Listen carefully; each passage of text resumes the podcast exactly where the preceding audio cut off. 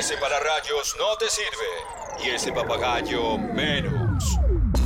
Rayos y centellas. Mejor agárrate de alguna madera.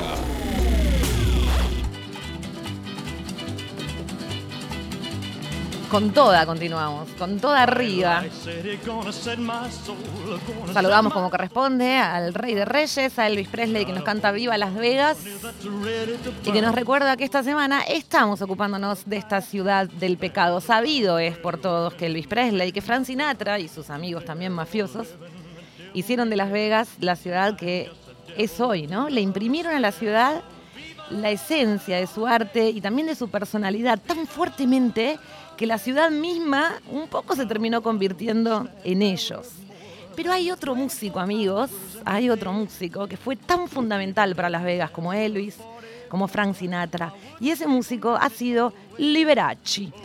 Así que prepárense porque vamos a hablar de Liberace. ¿Dónde conocí Liberace? A ver. En una serie de Batman. Claro, de los años 60. Era actor también. Hicieron de hermanos. Uno era bueno y otro era malo. Entonces, él hacía de un pianista y la tía Harriet, la tía de Dick Grayson, de Robin. Exacto. Se enamoraba de él. Y no había manera, y Batman y Robin luchaban para sacar a la tía de ahí. Y eran dos mellizos, en realidad era el mismo, pero eran dos mellizos. Esos personajes. Extraordinario, tiene varias. Extraordinario. Y tocaba el piano con una pianoleta, esa que tiene la cosa, no sé cómo decirlo. Tocaba el piano donde quería, en la luna, en Marte, o con el piano dado vuelta. Ahí conocí a Liberace. Y sí, ustedes lo tienen a Liberace. Claudia, vos lo conocés a Liberace, me imagino. No tanto. No, nada. Me suena muchísimo, nada. Así que te estoy atenta. Es un músico que le puso, un pianista de la hostia, que le puso rock a la música clásica de elite. Vos, Claudia, nos habías hablado en más de una oportunidad de aquellos deportistas de deportes que son más de elites, no deportes tan populares, que han logrado democratizar el deporte. No sé, me acuerdo de Sabatini, lo dijiste últimamente, ¿o no? Sí, exactamente. Sí, los que lo bajan a tierra, ¿no? Exacto. De alguna manera. Él hizo eso con la música clásica, básicamente. Es un pianista de la hostia que a las piezas musicales clásicas le sacaba las partes, según él mismo lo presentaba así, esto es sick, le sacaba las partes aburridas y te dejaba las partes como más rock and roll y las convertía, como tocaba las partes jiteras de a lo mejor una pieza clásica que, bueno, digamos, alguna vez escucharon, digamos que es verdad, tiene unos momentos en los cuales a lo mejor empezás a bostezar un poquitito, con perdón si nos está escuchando algún erudito del universo de los clásicos. O también hacía lo contrario, agarraba canciones populares y le imprimía esas tintes del mundo del conservatorio. No solamente era pianista, era un showman. A los 7 años ya el chabón podía hacer con el piano lo que quisiera. Y la familia de él, con la depresión, el crack de la Bolsa de Nueva York de 1928, sabrán esa historia, la Gran Depresión, quebró a su familia. Entonces Liberace, ahí sub-15, tuvo que salir a tocar donde podía para ganar un puñado de dólares. Tocaba en bodas, tocaba en cines, en clases de baile, en club de strippers y en burdeles. Fue ahí donde empezó a aprender mucho de esa música popular y, sin saberlo, iba a ser fundamental ese aprendizaje, porque iba a ser el 50% de lo que necesitaba para convertirse en el artista que se convirtió. Esos mundos, ese mundo, digamos, más de burdel, de cabaret, de show de strippers, mezclado con todo su virtuosismo para tocar música clásica, eclosionó en Las Vegas, en la década del 40. Liberace llegó a Las Vegas antes que Frank Sinatra, es como de la primera camada. Imagínense que el líder del Rat Pack todavía no era Frank Sinatra, era Humphrey Bogart.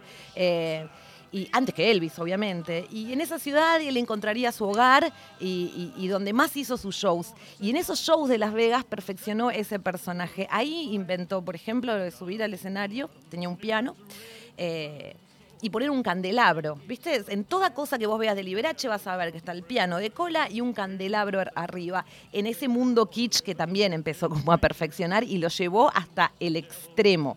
Empezó a vestirse con lentejuelas, con trajes súper estrambóticos, y cuando entraba en los shows de Las Vegas, bueno, entraba él, que entraba con Rolls Royce, ¿no? A lo Ricardo Fort entraba al escenario y hablaba con el público, les dejaba tocar la ropa, los invitaba para tocarle las múltiples joyas que tenía encima, digamos. Un personaje como hacía un stand-up, aparte de tocar el piano. Era una diva total, una mujer fatal, soy Liberace, siempre igual. Claro, totalmente. Totalmente. Él se presentaba en el 47. En 1947 se autoproclamaba el más sorprendente virtuoso del piano hoy. Y para estar a la altura de ese título, agarró un piano de cola enorme y lo forró en lojas de oro. Tenía un piano todo dorado. Hermoso, hermoso, hermoso. Era el Bruno Gelber de ellos, sí. ¿No? Sí, una especie. Para el 55 ya ganaba $60,000 semanales y su presencia era habitual en el Rivera Hotel, como casino de Las Vegas, que es un clásico Rivera de la ciudad.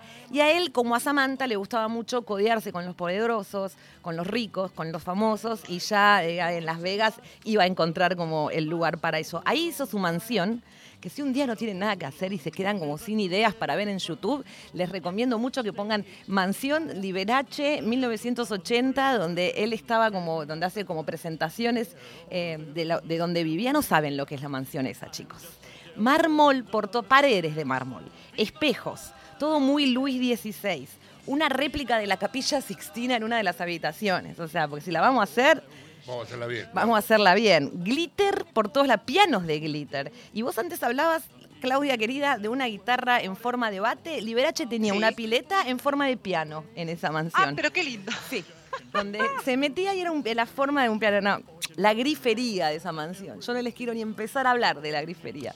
Estaba muy mal esa mansión. De hecho, sea de paso, ya cuando Liberace murió estaba como abandonada, había ardillas que venían ahí a robarle cosas, y vino un millonario hace un par de años nada más, un inglés, y le puso encima mucha plata para restaurarla, y hoy se puede todavía visitar, creo, claro, en Las Vegas. Estoy viendo las escaleras, una cosa... No, es una cosa de lo que kitsch. ¿Lo acoplé? No sé, ¿qué plocón? No sé.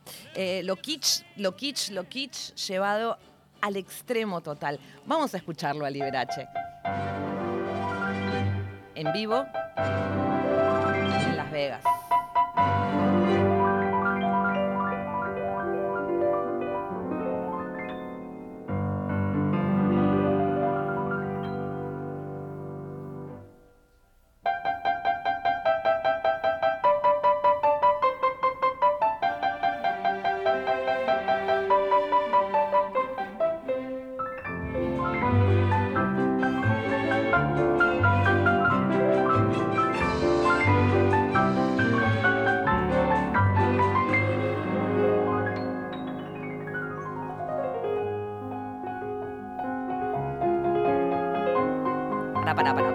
Cámbiame la música, porque estamos en la búsqueda en este momento para que lo escuchemos realmente bien a Liberace. Cuando estaba en vivo en Las Vegas, porque es todo un hallazgo encontrarlo como a Liberace, hablando, presentándose, para que le escuchen la voz también y puedan como ubicarlo en tiempo, en forma, a este personaje tan especial y tan particular que hizo de Las Vegas.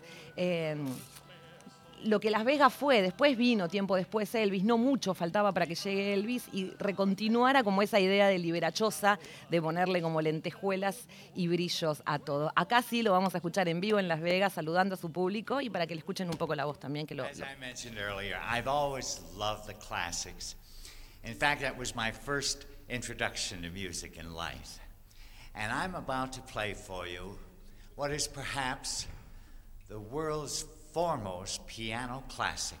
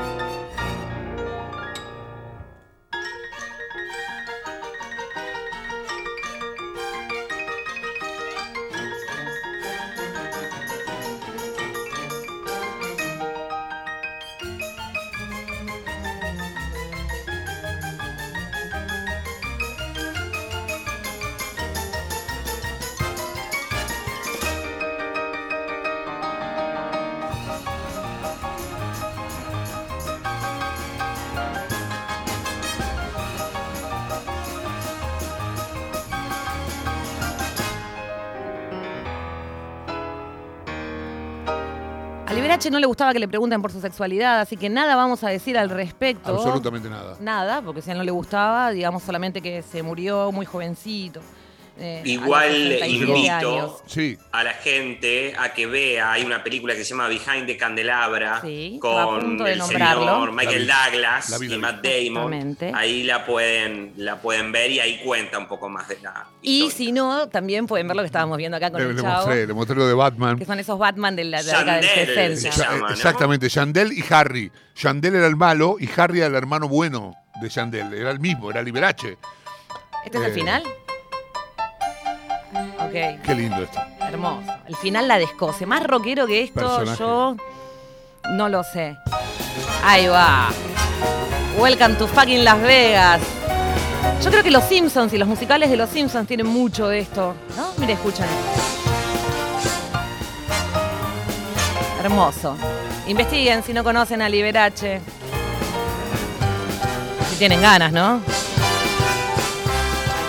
Y con él continuamos esta semana, que mañana vamos a cerrar en esta ida imaginaria, fantasiosa que hicimos a la ciudad del pecado, a Las Vegas. Mañana se viene Elvis Presley, así que prepárense como con toda mañana.